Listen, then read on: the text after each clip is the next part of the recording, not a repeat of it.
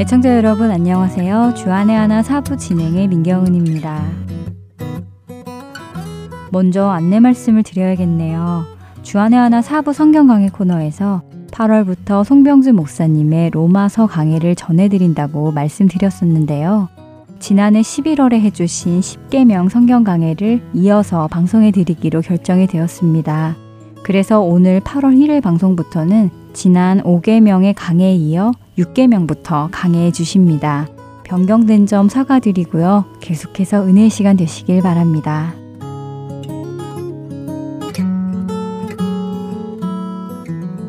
신앙생활을 하면서 참 많이 느끼는 것 중에 하나가 우리는 베드로를 참 많이 닮았다라는 생각입니다.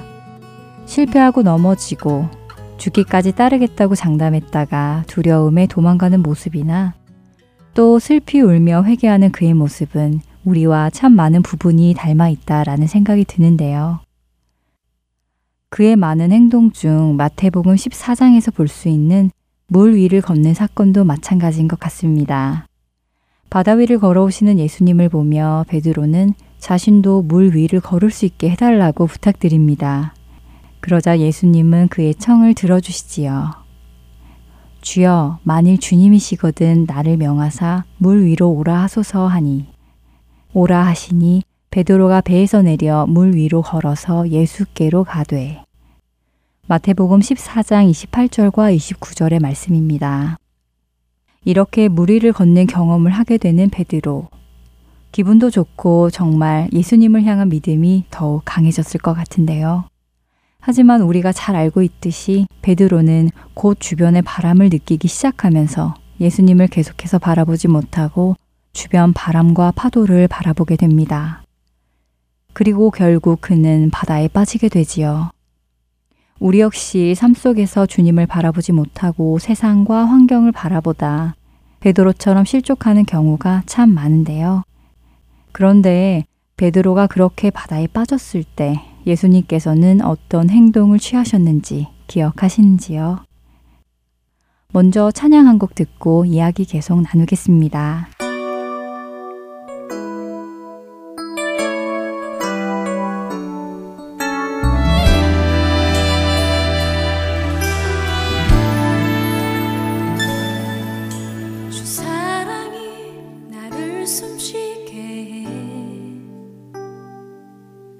세상 그 어떤 어려움 속에도 주 은혜로 나를 돌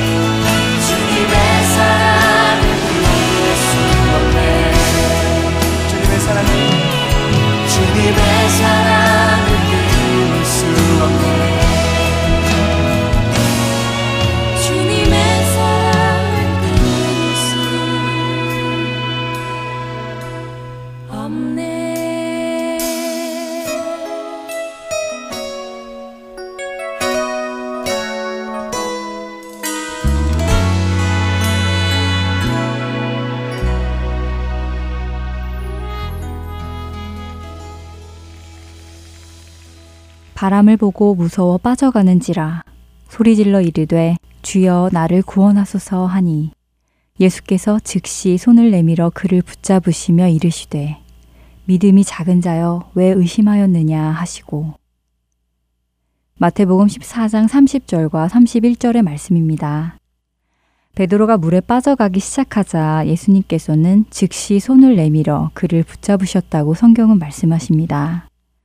주님을 향한 믿음으로 물 위를 걷기 시작했던 베드로가 주위 환경을 바라보며 그 믿음이 흔들려 가라앉게 되었을 때 예수님께서는 베드로 곁을 떠나지 않으시고 즉시 그의 손을 잡아주셨습니다.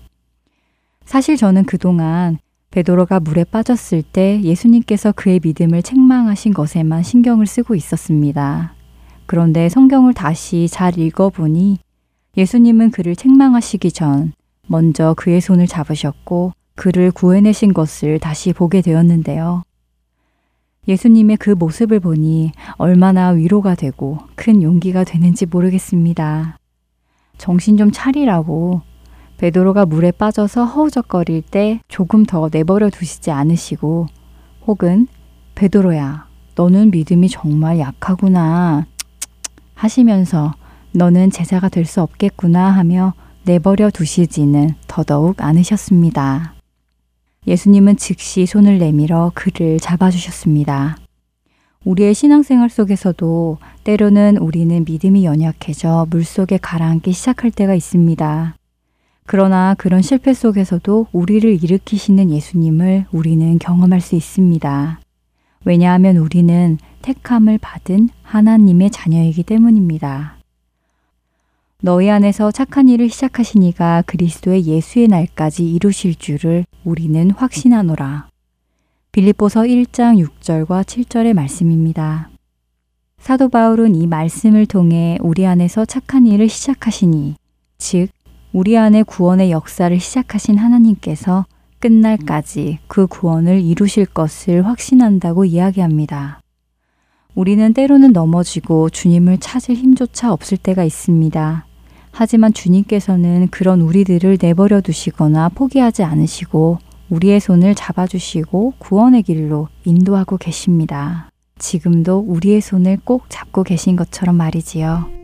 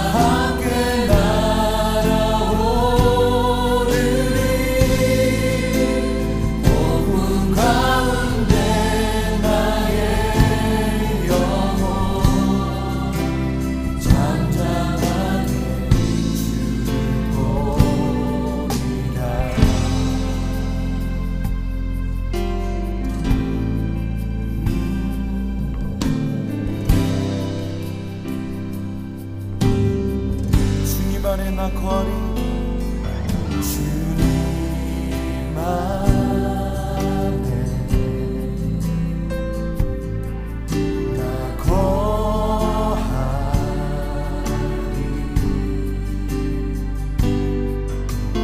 주님여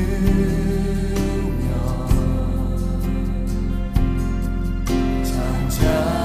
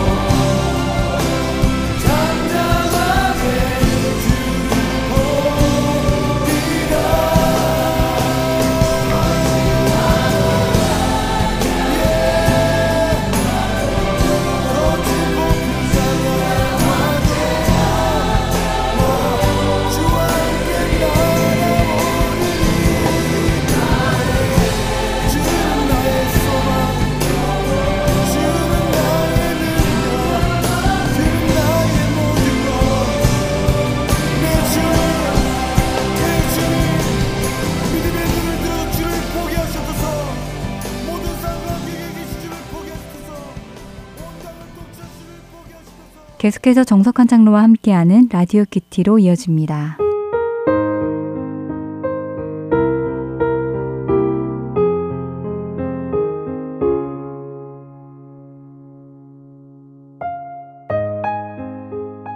아무 일에든지 다툼이나 허용으로 하지 말고 오직 겸손한 마음으로 각각 자기보다 남을 낮게 여기고 각각 자기 일을 돌볼 뿐더러 또한 각각 다른 사람들의 일을 돌보아 나의 기쁨을 충만하게 하라. 빌립보서 이 장 삼 절로 사 절의 말씀입니다. 성 어거스틴의 일화입니다. 성 어거스틴에게는 레이나라는 아끼는 제자가 한 명 있었습니다. 어느 날 중요한 문제에 대해 상의를 하고 싶어서 제자를 불렀습니다. 옆방에 있을 거라고 생각해서 자리에 앉아 레이나 하고 불러보았지만 웬일인지 제자는 나타나지 않았습니다. 이보게 레이나 레이나 그의 부름에도 불구하고 레이나가 나타나지 않자 그는 은근히 화가 났습니다. 이 녀석 선생의 말을 무시하다니. 어거스틴은 복도로 걸어나가 신경질적으로 레이나 방문을 열어젖혔습니다. 그런데 그는 곧 말문이 막히고 말았습니다. 레이나는 바닥에 무릎을 꿇고 하나님께 간절히 기도를 하고 있었던 것입니다. 어거스틴은 레이나의 기도가 끝나기를 기다렸다가 이렇게 말했다고 합니다. 레이나 정말 미안하네. 자네의 발로 내 목을 밟고 교만한 어거스티나 라고 세 번만 외쳐주게. 아무리 겸손한 사람이라도 그 마음이 높아져 교만해질 수 있습니다. 겸손한 자가 되기를 원하십니까? 그렇다면 자신이 교만하다는 사실을 인정하기 바랍니다. 주님, 저희로 교만하기보다는 겸손하기를 기뻐하고 대접받기보다는 대접하기를 즐겨하는 주님의 자녀가 되게 하옵소서.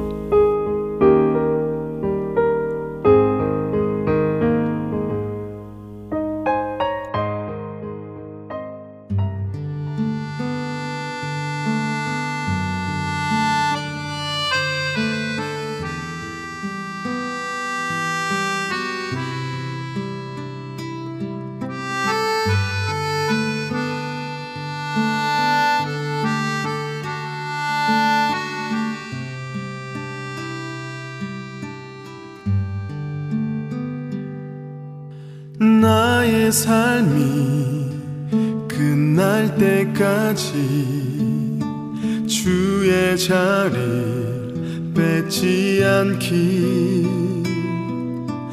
나의 생각 나의 결정 매일 주께 양보하기, 나의 숨이 꺼질 때까지 주의 말씀 덮지 않기, 나의 의지 나의 판단 말씀이 기초가 되기를, 내가 드러나고 있을 때 내가 높아지고 있을 때 내가 스스로 멈춰서 주보다 내가 눈에 띄지 않기를, 드러나고 싶은 이 마음 높아지고 싶은 이 마음 붙드사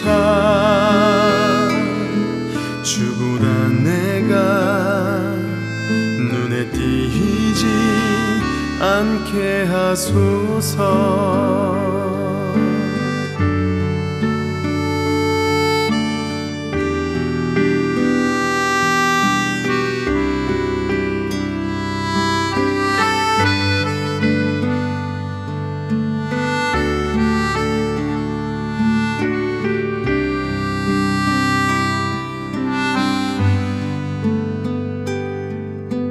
나의 숨이 꺼질 때까지 주의 말씀 덮지 않기,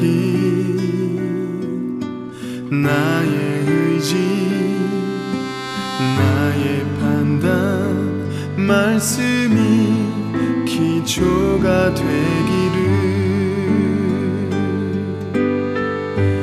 내가 드러나고 내가 높아지고 있을 때 내가 스스로 멈춰서 주보다 내가 눈에 띄지 않기를, 드러나고 싶은 이 마음 높아지고 싶은 이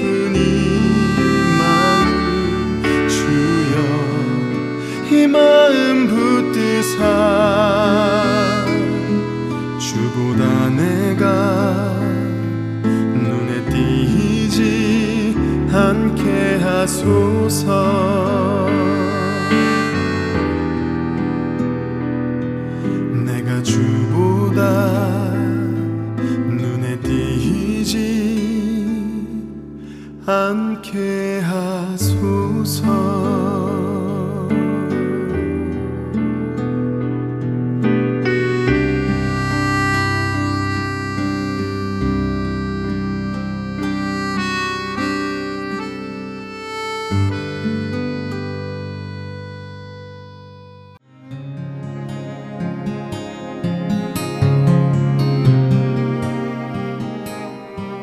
또 어떤 이들은 조롱과 채찍질뿐 아니라 결박과 옥에 갇히는 시련도 받았으며 돌로 치는 것과 톱으로 켜는 것과 시험과 칼로 죽임을 당하고 양과 염소의 가죽을 입고 유리하여 궁핍과 환난과 학대를 받았으니 이런 사람은 세상이 감당하지 못하느니라.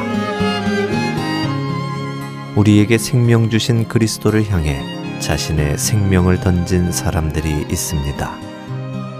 예수님께서 주신 그 믿음을 가지고 끝까지 견딘 사람들의 이야기, 바로 세상이 감당할 수 없는 사람들의 이야기입니다.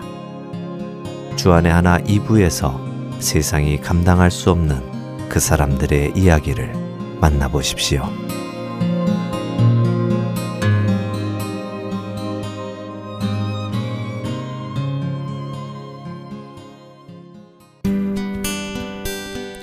기쁜 소식 사랑으로 땅끝까지 전하는 아랜소 성경 강해를 이어집니다. 캘리포니아 선안 청지기교회 송병주 목사께서 십계명에 대해 강해해 주십니다. 오늘은 여섯 번째 십계명을 강해해 주십니다. 출애굽기 이십 장 십삼 절의 말씀으로 살인 말고 살림입니다 라는 주제로 말씀 전해 주십니다. 은혜 시간 되시길 바랍니다. 자, 오늘 설교를 시작하면서 약간의 여러분들 중에 나는 사람을 죽이는 일은 안 했으니까 오늘 이 계명과 나는 아무런 상관이 없다라고 하는 그런 생각, 나하고는 상관없는 이야기다라고 여기실 수도 있을 것입니다. 이런 말씀은 감옥에서 살인죄를 지은 사람들에게 해당되는 본문처럼 여겨지기 때문인 것이죠. 그래서 우리가 극한 상황만 피할 수 있으면 누구나 쉽게 지킬 수 있는 계명이 육 계명이 아니겠는가라고 생각을 합니다. 그래서 많은 분들이 나는 해당 사항이 없다라고 생각할 수 있습니다. 하지만 오늘 이 계명은 절대 그렇게 쉽게 만만한 본문이 아닙니다. 구약시대에 적용된 것과 신약시대에 예수님이 적용한 것을 살펴보게 되면 우리는 누구나 다 살인자가 될 수 있다는 걸 사실은 이 본문은 담고 있습니다. 그래서 오늘 이 계명을 단지 형식적으로 내가 사람을 죽였느냐 안 죽였느냐의 문제로 보지 마시고, 그리고 또한 이것이 우리의 내면과 내 동기에 대한 것을 심각하게 좀 돌아볼 필요가 있습니다. 그리고 한 걸음 더 나아가서 이것이 계속해서 지금 십계명 강의하면서 제가 설명하고 있습니다만 이것이 하나님 사랑과 이웃 사랑이 어떻게 연관되는지를 살펴보셔야 합니다. 우리는 자꾸 이 십계명을 예수님이 두 가지로 정리할 때 첫째는 하나님 사랑이고 둘째가 이웃 사랑이다. 그러다 보니까 일 계명에서 사 계명은 하나님 사랑을 가르쳤고 오 계명에서 십 계명은 이웃사랑을 가르친 것으로 딱 디바이드를 시켜 구분을 시켜버립니다. 그런데 이것이 접근이 좀 잘못됐다라는 것이죠. 일 계명과 사 계명은 하나님 사랑만 가르치고 있는 게 아니라 그것이 바로 이웃사랑과 연결되어 있다는 걸 가르치고 있고, 또 오 계명에서 십 계명은 이웃사랑만 가르치고 있는 게 아니라 이웃사랑이 하나님 사랑이라는 것으로 연결이 되어 있습니다. 일 계명에서 사 계명은 이웃을 사랑하기 위하여 하나님을 사랑하라. 그리고 오 계명에서 십 계명은 하나님을 사랑하기 위해선 이웃을 사랑하라 라는 말로 보는 게 옳다라는 것입니다. 그래서 일 계명 속에는 이웃을 사랑하라는 메시지가 담아져 있고 육 계명 속에도 하나님을 사랑하라는 메시지가 같이 담겨 있다라는 것이죠.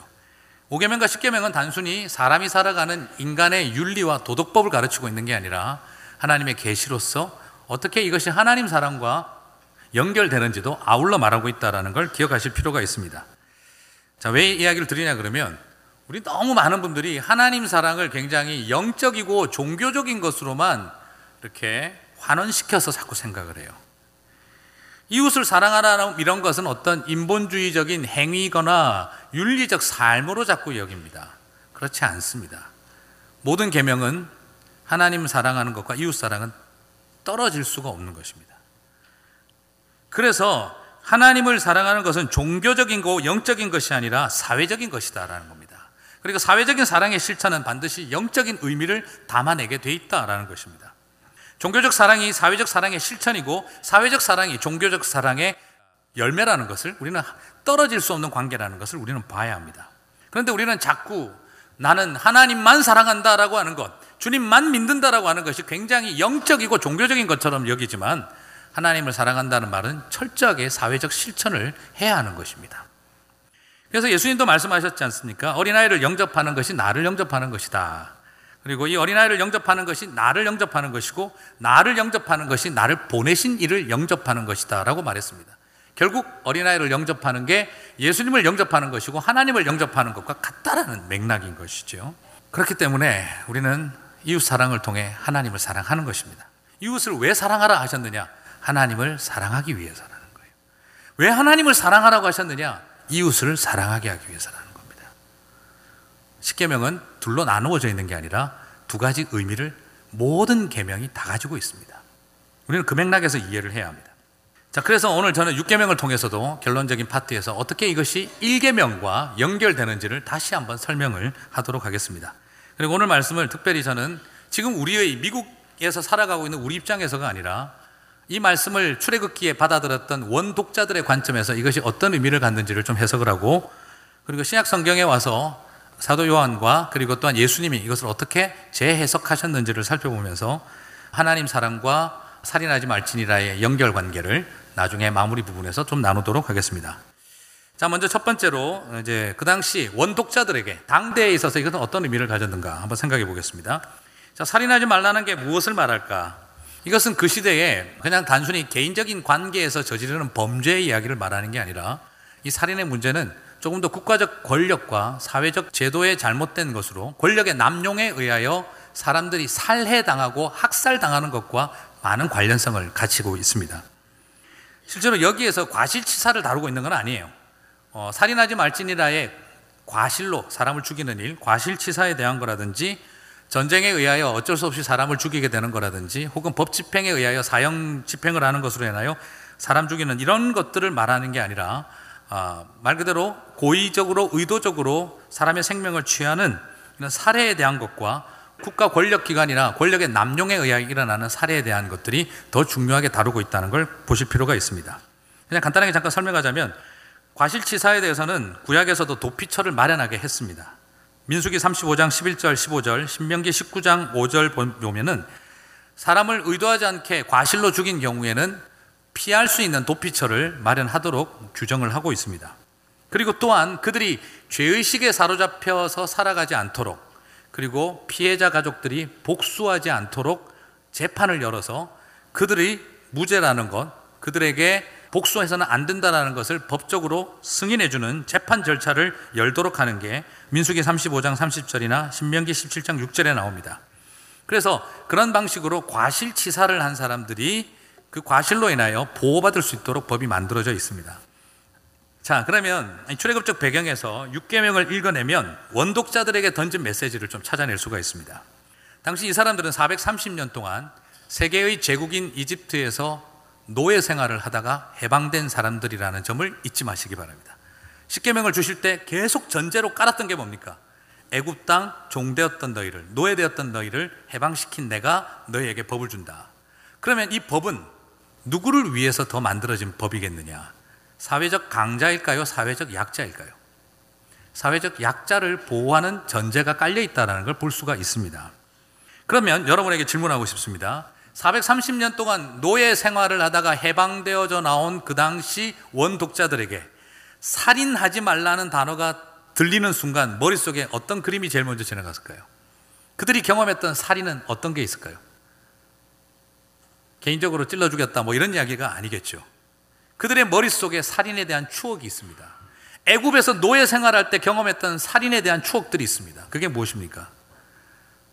내 새끼들, 남자 아이들은 태어나자마자 나일강의 악어밥이 되는 꼴을 지켜봐야 했던 유아 살해의 기억들이 바로 바로 그 파라오 왕 때문에 남자 아이들은 태어나자마자 죽임을 당해야 했던 유아 살해의 기억이 그들 속에 있습니다.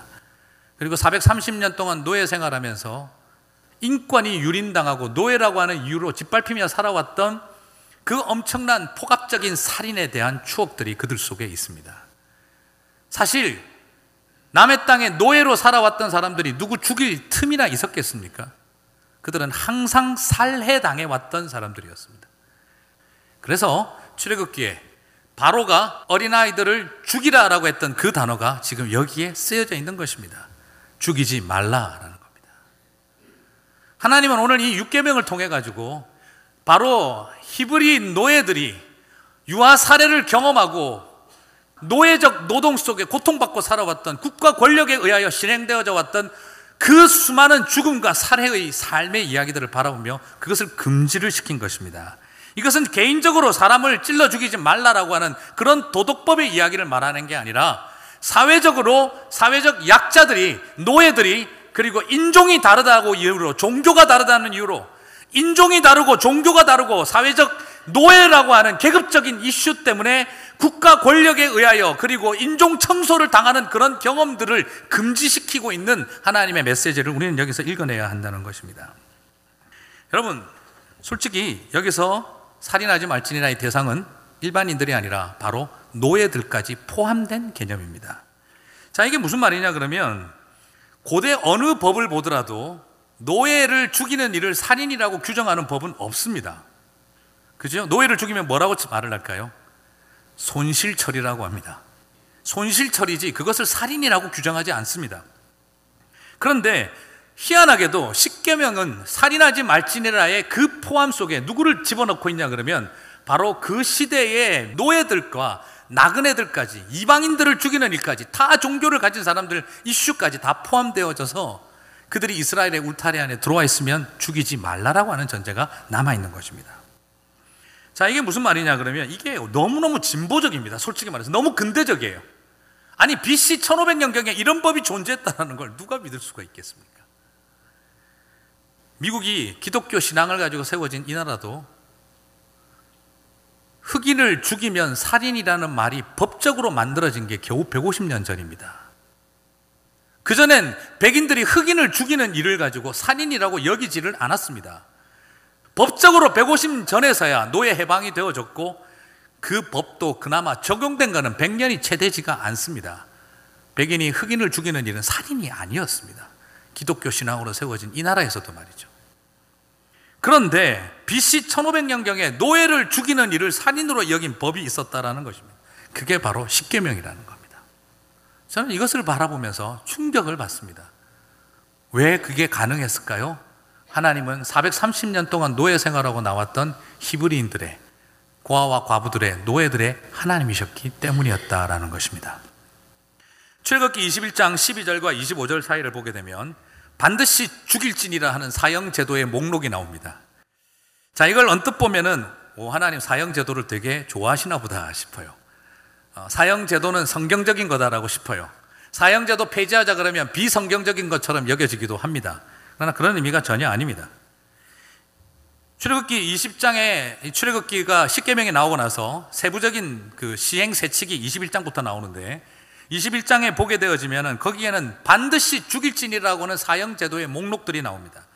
거기에 살펴보게 되면 여러분 주의하실 것은 하나님이 사형제도를 즐겨하고 있는 게 아니라 그 사형에 해당되는 대상을 잘 보셔야 합니다. 하나님의 법을 어겼거나 사람을 죽였다라고 한다면 지위 고하를 막론하고 자기가 왕이든지 주인이든지 귀족이든지 가리지 아니하고 반드시 죽일지니라라고 되어 있다는 것입니다. 거기에서 중요하게 봐야 할 것은 하나님이 사형제도 자체를 좋아하는 게 아니라 살인의 대상 속에 노예와 사회적 약자들을 포함시켜 놓았고, 사형제도의 또 대상에는 왕과 권력자들도 포함시켜 놓았다라는 것입니다. 그래서 그 사람이 왕이든 권력을 가졌든 제사장이든 뭐든 간에 사람을 죽였으면 반드시 죽일지니라라고 되어져 있는 게 강조점이라는 것입니다. 다시 말씀드리면 하나님은 사형제도를 좋아해서가 아니라 사회적 약자들을 보호하고 그들을 죽이면 모든 것은 사람을 죽인 것으로 여기며, 그리고 사람을 죽인 자는 반드시 처벌받아야 한다. 이것이 하나님의 법의 원리입니다. 다시 말씀드리면 노예와 사회적 약자들은 환호할 수밖에 없는 법이고, 왕과 권력가들에게는 재수 없는 법인 것입니다. 출애굽기 이십일 장 이십 절을 한번 보겠습니다. 사람이 매로 그 남종이나 여종을 쳐서 당장에 죽으면 반드시 형벌을 받으려니와. 자, 여기서 보면 주인이 종을 쳐서 죽이면 형벌을 받으려니와 하는 표현이 나옵니다. 자, 이 번역이 솔직히 좀 아쉽습니다. 자, 이게 뭐냐 그러면 이게 뭐 특별히 틀린 번역은 아닌데 아, 이것이 사실은 뭐하고 연관이 있냐 그러면 유대인들의 애굽 생활과 관련이 있어요.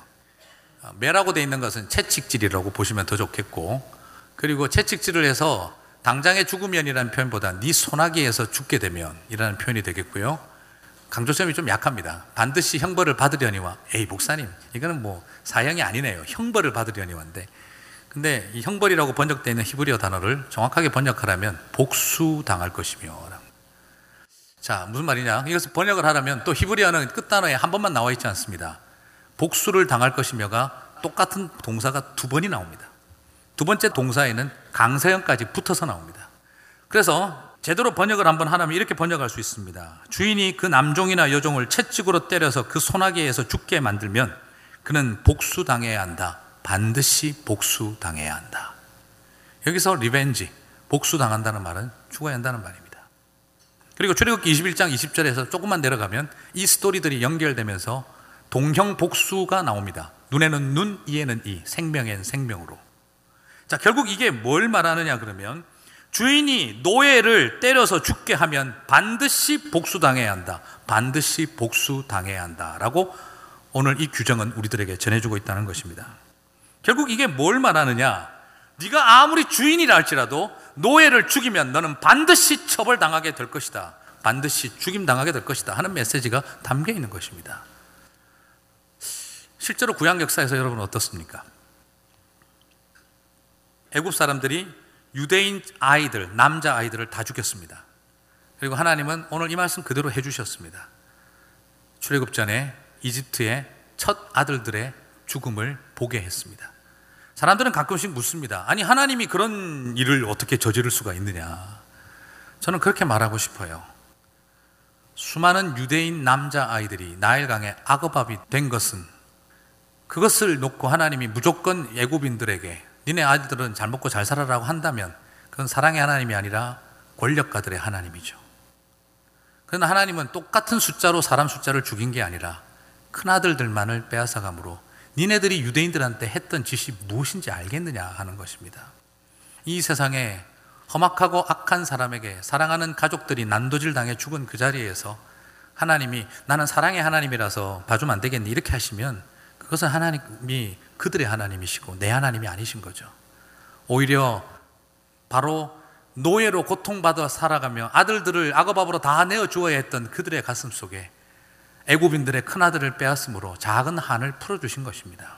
이것이 그들이 세계 제국의 황제든 뭐든 나는 그들에게 벌을 주겠다는 하나님의 약자들의 보호하고 그들을 위해 싸우시는 하나님의 모습을 보는 게 저는 더 옳지 않겠나 싶습니다. 그들이 누구든지 간에 로마의 황제든지 애굽의 바라오든지 어떤 권력을 가진 누구든지 간에 사랑하는 양민들의, 백성들의 생명을 빼앗은 자들에게는 하나님이 징벌하신다라는 것이, 이것이 바로 이 속에 담겨있는 메시지인 것이죠.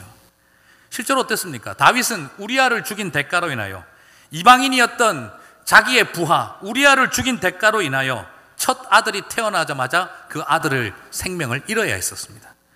아합과 이세벨은 어땠습니까? 일개 농부의 포도원 하나 빼앗고 나봇의 가족들을 죽인 대가로 인하여 선지자들은 예언했습니다. 개들이 너의 피를 핥게 될 날들이 오게 될 것이다 라고 예언했고, 그 처참한 예언은 그대로 이루어져서 아합 왕과 이세벨 왕은 가장 비참한 죽음을 당했습니다.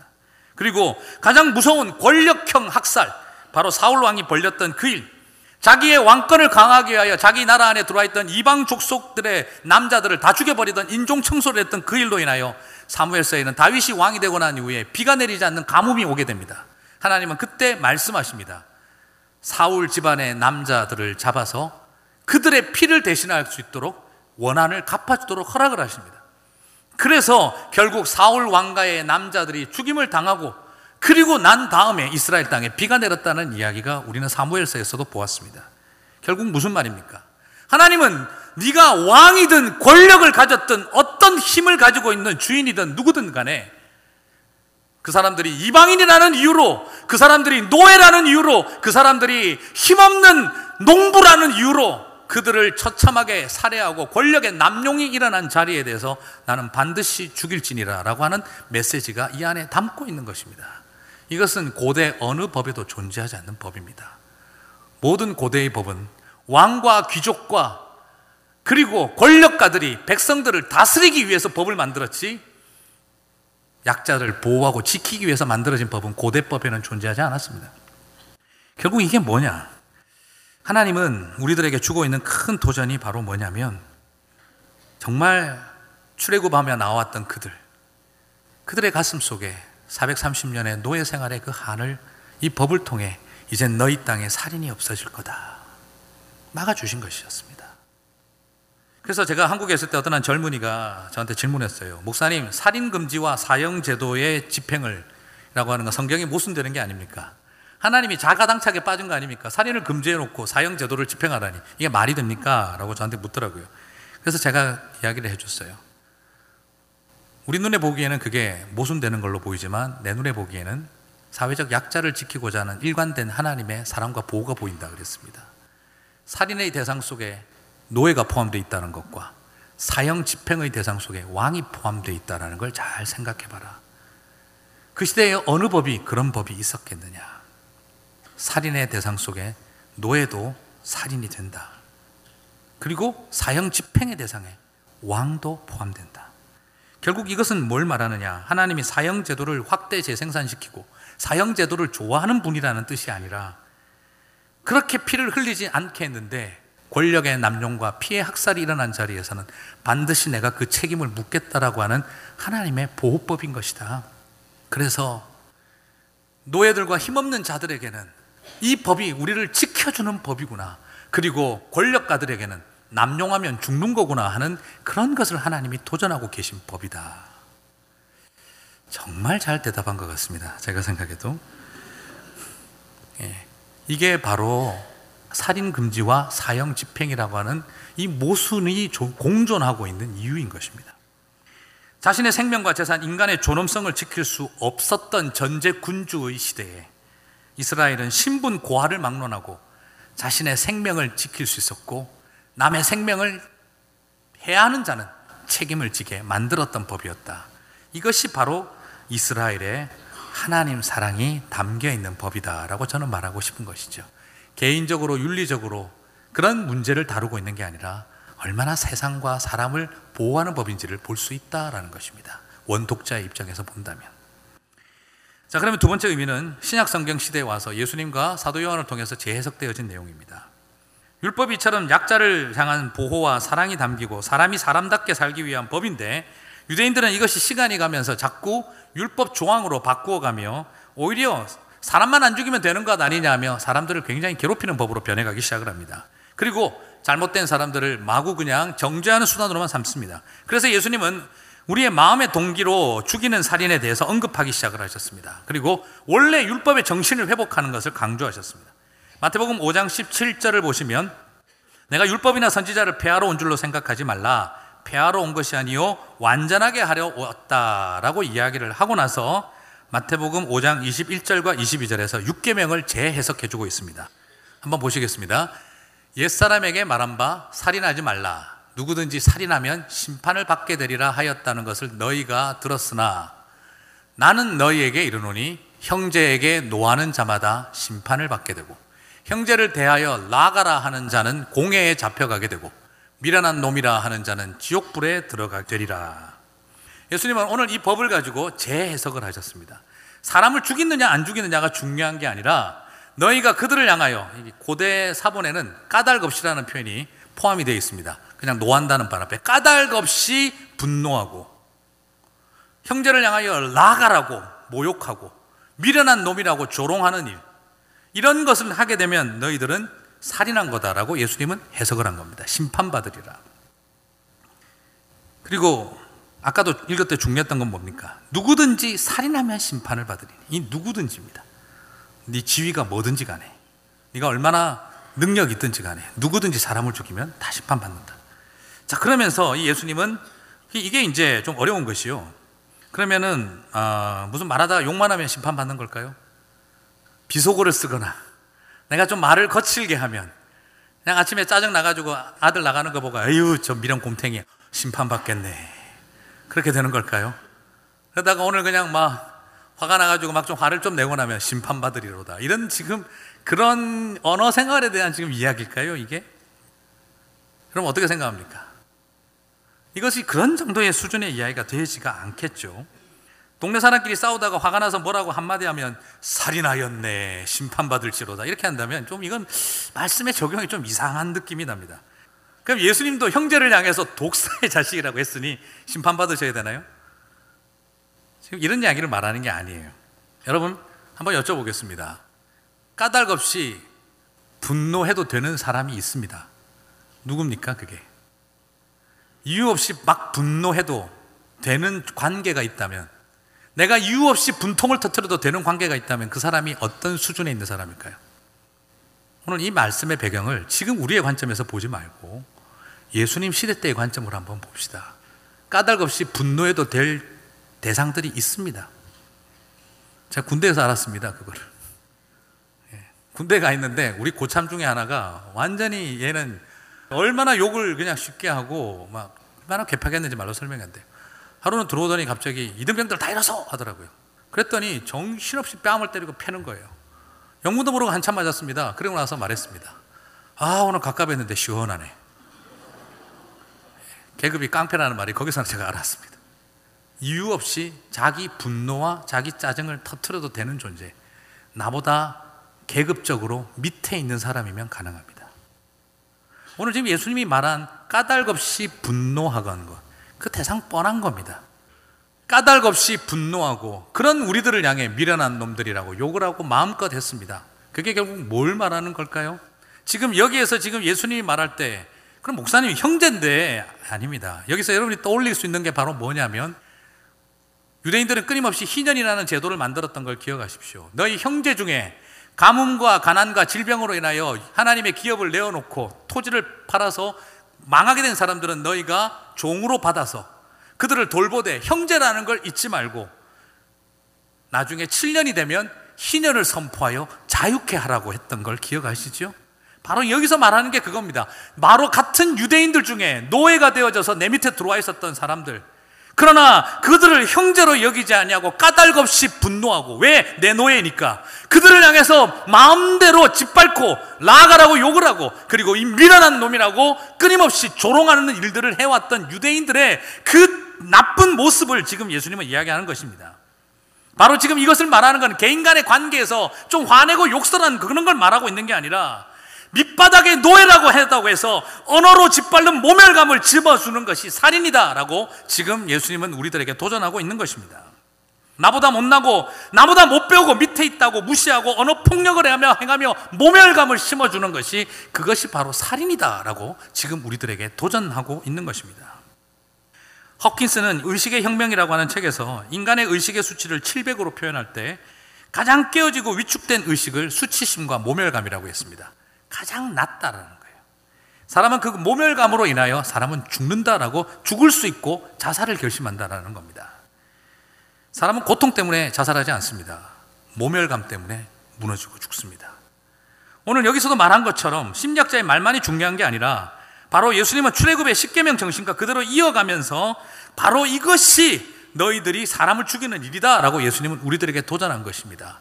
내가 가진 힘과 내가 가진 개인의 능력을 가지고 사람을 내 노예라고 해서 짓밟는 행동들, 그들을 언어폭력으로 수행해 나가는 일들.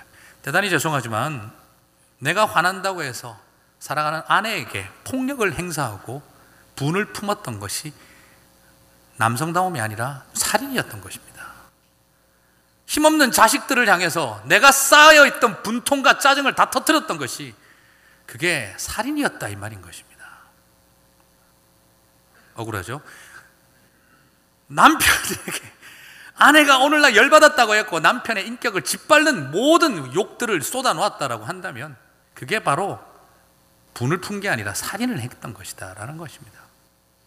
오늘 이것이 오늘 예수님이 우리들에게 주고 있는 하나의 예입니다. 우리 한국 사람들이 많이 하는 실수가 멕시코 선교 가서 멕시코인들을 함부로 대하는 것입니다. 코리안타운에 식당에 가서 밥 먹다가 한 번씩 제가 깜짝깜짝 놀랍니다. 옆에서 일하시는 분들이 그냥 서로 집사님, 권사님 뭐 이렇게 할 때 제가 들으면 아, 교회 다니는구나 했는데, 멕시코 일하는 친구들 들으면 야, 임마 이리 와. 저는 그러는 거 보고 있으면 저분들이 집사님이라고 차라리 하지를 말든지 그렇게 멕시코인들을 함부로 대하는 모습을 보면서 저는 도저히 이해를 할 수가 없어요. 선교를 가서도 마찬가지입니다. 멕시코인 목사님들은 목사님이라고 부르지 않습니다. 잘 알베르토가 오란다, 모이라는데 이렇게 이야기를 합니다. 이것이 우리 안에 있는 굉장히 위험한 잘못되어진 우리들의 모습입니다. 인종과 색깔과 권력과 지위를 가지고 사람을 무시하고 짓밟는 것, 그것이 바로 살인이다라는 겁니다. 오늘 우리 시대에 이런 무서운 언어 살인들이 존재하기 시작을 한다면, 까닭 없이 내가 힘을 가지고 있어서 마음껏 할 수 있다고 한다면 이것은 죄입니다. 오늘도 우리가 끊임없이 고민하고 생각해야 할 것은, 우리가 진실로 진실로 나보다 어려운 가운데 있는 사람, 못한 자리에 있는 사람들을 우리가 그렇다고 해서 함부로 대할 수 대해서는 안 된다라는 것, 이것이 오늘 주님이 우리들에게 주고 있는 도전인 것입니다.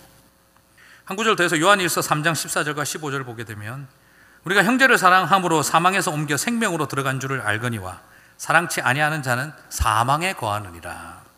그 형제를 미워하는 자마다 살인하는 자니 살인하는 자마다 영생이 그 속에 거하지 아니하는 것을 너희가 아는 바라. 여러분, 형제를 미워하고 사랑하지 않으면 나쁜 사람이 아니라 살인자라고 요한일서는 우리들에게 말하고 있습니다.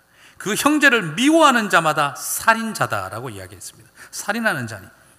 여러분, 형제를 사랑하고 형제를 용납하는 것이 바로 진정한 우리들에게 요구하고 계시는 삶입니다.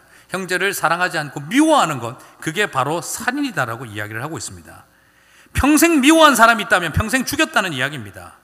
여러분, 그러므로 오늘 우리 안에 회복되어야 할 중요한 싸움이 하나 있다고 한다면, 나는 사람 안 죽였어가 아니라 내 마음속에 사랑하지 아니하고 미워하고 있었다면, 미워하지 않는 것만이 아니라 사랑하지 않는 것도, 그것도 같은 살인의 영역으로, 내가 미워하지 않는 것만도 고맙게 생각해 라고 말하고 싶은 인생을 향해 주님은 사랑하라고 이야기를 하고 계신 것입니다. 그게 바로 우리가 지켜야 할 살인하지 말라의 의미라는 것입니다. 세상엔 두 종류의 살인자가 있습니다. 어쩌다 사람을 죽여서 감옥에 가 있는 살인자와, 날마다 사람을 죽이지만 감옥에 가 있지 않는 살인자와, 두 종류가 있는 것입니다. 사랑하는 성도 여러분, 오늘 우리가 예수님의 가르침 앞에 다시 한번 고민하고 돌아와야 합니다. 그리고 세 번째로, 예수님이 그 시대에 가르쳐준 세 번째의 살인은 무책임한 방치로서의 살인입니다. 살인의 세 번째의 모습은 꼭 죽이는 것만이 아니라 의도적으로 살릴 수 있는 일을 피하는 것, 그것도 주님은 살인과 동일하게 여기셨습니다. 가장 대표적인 예로 선한 사마리아인의 비유를 떠올리시면 될 것 같습니다.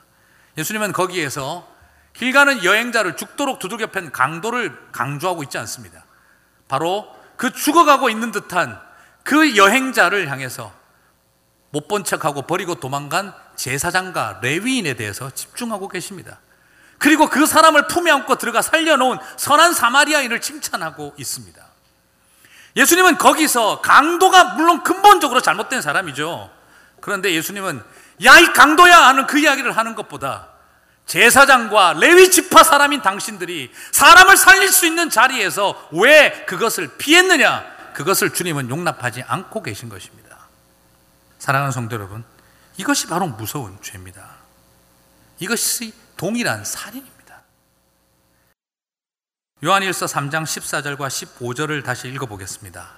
우리가 형제를 사랑함으로 사망에서 옮겨 생명으로 들어간 줄을 알거니와 사랑하지 아니하는 자는, 여기 참 재미있죠? 우리는 형제를 사랑함으로 사망에서 옮겨 생명으로 들어간 줄을 알거니와, 예수를 믿어서라는 표현보다는 형제를 사랑함으로라는 표현이 나와 있습니다. 그리고 사랑하지 아니하는 자는 사망에 머물러 있느니라. 그 형제를 미워하는 자마다 살인하는 자니 살인하는 자마다 영생이 그 속에 거하지 아니하는 것을 너희가 아는 바라. 아까 우리는 이 구절을 통해서 살인하는 것이 형제를 사랑하지 않는 것이라고 우리가 배웠는데, 그 다음 더 중요하게 봐야 될 게 뭐냐, 형제를 사랑하지 않는 자마다 영생이 없다라고 말하고 있다는 것입니다. 다시 말씀드리면, 형제를 사랑하지 않고 사랑하는 것, 사랑하지 않으면 살인이라고 했고, 형제를 미워하고 사랑하지 않으면 영생이 없다, 영적으로 죽은 것이다라고 말하고 있는데, 형제를 사랑하지 않고 용서를 하지 않으면 이것은 윤리적으로 나쁜 게 아니라 영적으로 죽은 것이다라는 걸 도전하고 있는 것입니다. 이것은 윤리적 문제가 아니라 영적 문제라는 것으로 발전시키고 있습니다. 살인하지 말라는 것은 형제를 미워하지 않고 사랑하는 것이고, 형제를 사랑하면 영생을 얻는다라고 했습니다. 그래서 형제를 사랑한다는 말은 결국 무슨 말과 같습니까? 예수를 믿는다라는 말과 같습니다. 우리는 교회를 다니면서 어떻게 하면 영생을 얻습니까? 하면 교리적으로 딱 답을 알고 있습니다. 주 예수를 믿으라. 그리하면 너와 내 집이 영생을 얻으리라. 그렇지, 믿으면 영생을 얻는다. 그런데 우리는 뭘 안 보고 있느냐? 요한일서 이 말씀은 안 보고 있습니다. 형제를 사랑하지 않고 미워하면 영생이 없다라는 이 말은 보지 않는다라는 것입니다. 왜요? 믿기만 하면 되니까. 그거는 내가 부대끼는 사랑 안 해도 되니까. 내가 죽이고 싶도록 미운 사람 용서 안 해도 되니까. 그냥 내가 영적으로 종교적으로 하나님 앞에 믿음만 가지면 영생하는 거네. 그게 아니라는 것입니다. 오늘 요한일서는 우리들에게 가르쳐주고 있습니다. 왜 우리는 자꾸 믿음으로 말미암아 영생을 얻는다는 이야기만 원하고 있느냐 이 말이에요. 그것이 결국 뭐하고 똑같은 이야기입니까? 형제를 사랑하라. 그리하면 너희 안에 영생이 있다라는 것입니다. 사랑하는 성도 여러분, 저는 오늘 우리가 다 바로 이 균형을 알아야 됩니다. 우리가 믿음이라는 것과 하나님을 사랑하는 것과 이웃을 사랑하는 것이, 하나님 사랑이 먼저고 그 다음에 이웃도 사랑하면 좋은 게 아닙니다. 바로 형제를 사랑하는 게 하나님을 사랑하는 겁니다. 형제를 미워하지 않는 게 예수를 믿는 것입니다. 그게 바로 우리 안에 영생의 통로라고 가르쳐주고 있는 것입니다. 마가복음 구장 삼십육절과 삼십칠절을 다시 한번 인용하겠습니다. 어린아이 하나를 데려다가 그들 가운데 세우시고 안으시며 제자들에게 이르시되 누구든지 내 이름으로 이런 어린아이 하나를 영접하면 곧 나를 영접하며 누구든지 나를 영접하면 나를 영접함이 아니요 내 보내신 이를 영접함이니라. 어린아이 하나를 영접하는 게 예수를 영접하는 것과 같다 이 말입니다. 어린아이 하나에게 물을 떠주는 게 예수님에게 물 떠주는 것입니다. 어린아이에게 옷을 입히는 게 예수님에게 옷을 입히는 것입니다. 어린아이를 사랑하는 게 예수를 사랑하는 것입니다. 사랑하는 성도 여러분, 형제를 사랑하는 자마다, 형제를 사랑하지 않는 게 살인하는 거라 그랬습니다. 그럼 살인하지 말라는 말은 무슨 말입니까? 형제를 사랑하라는 말입니다. 살인하지 말라는 말은 형제를 사랑하라는 말이고, 형제를 사랑하라는 말은 결국 무슨 말입니까? 하나님을, 예수님을 사랑하라는 말입니다. 그래서 살인하지 말지니라가 하나님만 사랑하라는 말과 같은 뜻이다라는 것입니다. 조각 맞춤이 되셨습니까? 하나님을 사랑하기 위해서 형제를 사랑하라 이 말입니다. 요한일서 삼장 십사절과 십오절을 근거로 본다면 바로 이것입니다. 그래서 살인하지 말라는 계명이 단순히 윤리가 아니라 하나님을 사랑하는 것이다 라는 걸 우리는 발견하게 되는 것입니다. 내가 하나님을 사랑한다는 것은 바로 형제를 사랑함으로, 형제를 향해 라가라 하지 아니하고 미련한 놈이라 하지 아니하고 까닭없이 분노하지 않고 그들을 미워하지 않고 사랑함으로 우리는 형제를, 예수를 믿는다라고 말할 수 있는 것입니다. 창세기 구장 육절은 살인을 금하는 근거로 하나님의 형상에서 찾습니다.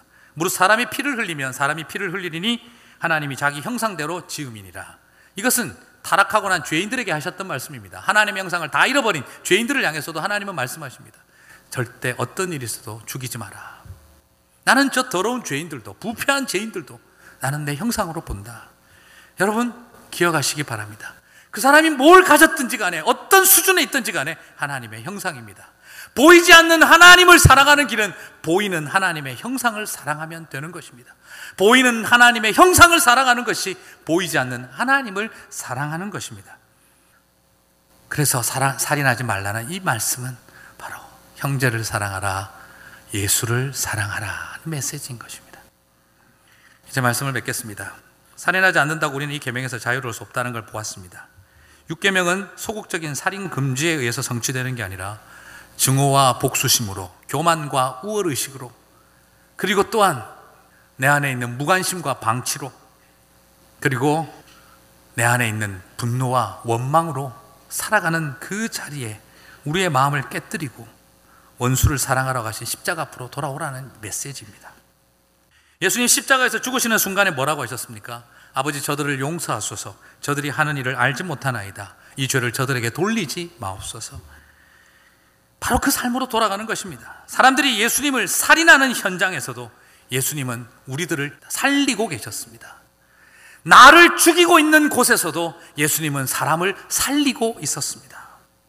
사랑하는 성도 여러분, 얼마나 많은 사람들이 여러분의 가슴과 삶을 죽이는지 알고 있습니다. 살아가면서 자식 때문에, 배우자 때문에, 그리고 삶의 현실 때문에 내가 살인당하는 것 같은 그런 자리에 설 때가 있습니다. 그러나 여러분, 그 자리에 분노와 증오에 불타지 마시고 그 자리에서 사람을 살리시게 되기를 주님의 이름으로 축복합니다. 그렇습니다. 바로 예수님은 당신을 죽이는 자리에서 우리를 살리셨습니다. 그러므로 우리도 마찬가지입니다. 여유가 넘치고 삶의 넉넉함이 넘쳐 흐를 때 용서하고 사랑하는 게 아니라 나를 죽이는 자리에서 그들을 사랑하고 용서하는 일을 시작하는 일이 십자가의 사랑이라는 것입니다. 사랑하는 성도 여러분, 그래서 도전하고 싶습니다. 나를 향해 참수하고 거짓 증거하고 모독하고 죽이려고 들고 나를 짓밟는 사람들 앞에서 그들을 향해서 나도 똑같은 분노와 증오의 자리가 아니라 저들을 살려 주옵소서 할 때에 우리가 진실로 하나님을 사랑하는 줄 온 세상이 알게 될 것입니다. 그러므로 저는 여러분에게 말씀드리고 싶습니다. 살인의 현장을 살림의 현장으로 바꾸십시다. 그게 바로 십자가 골고다 언덕이었습니다. 우리가 가야 할 길은 바로 그 길인 줄 믿습니다.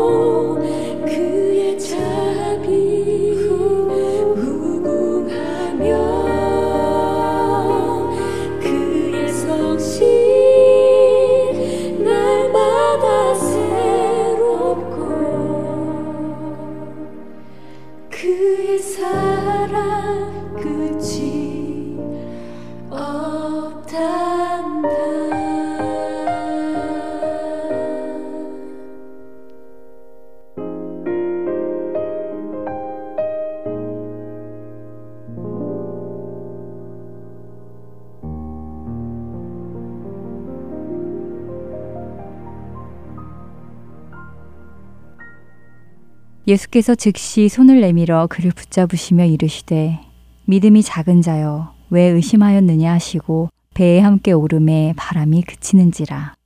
마태복음 십사 장 삼십일 절과 삼십이 절의 말씀입니다. 물에 빠진 베드로를 향해 그 즉시 손을 내밀어 그를 붙잡으신 예수님. 예수님은 그를 내리고 함께 배에 오르십니다.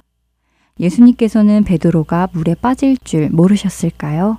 아닐 것입니다.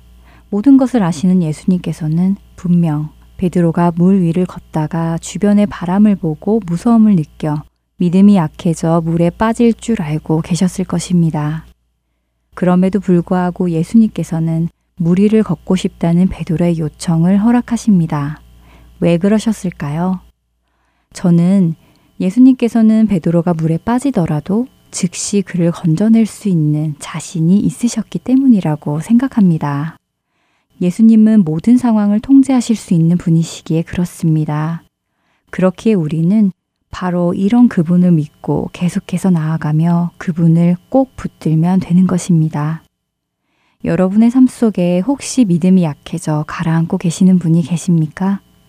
주님이 나를 돌보시지 않는다고 생각하시는지요? 그렇지 않습니다. 그분은 여러분의 손을 꼭 붙들고 계십니다. 그분을 믿고 그 물에서 나와 그분과 함께 배에 오르시기를 바랍니다. 우리를 자신의 생명을 주고 택하신 그분께서는 우리가 가라앉도록 내버려 두지 않으실 것입니다. 너희를 부르시는 이는 미쁘시니 그가 또한 이루시리라. 데살로니가전서 오 장 이십사 절의 말씀입니다. 다음 한 주도 예수님의 손을 꼭 붙들고 함께 배에 오르시는 저와 여러분 되길 소원합니다. 지금까지 주안의 하나 사부 함께 해주셔서 감사드립니다. 다음 시간에 뵙겠습니다. 안녕히 계세요.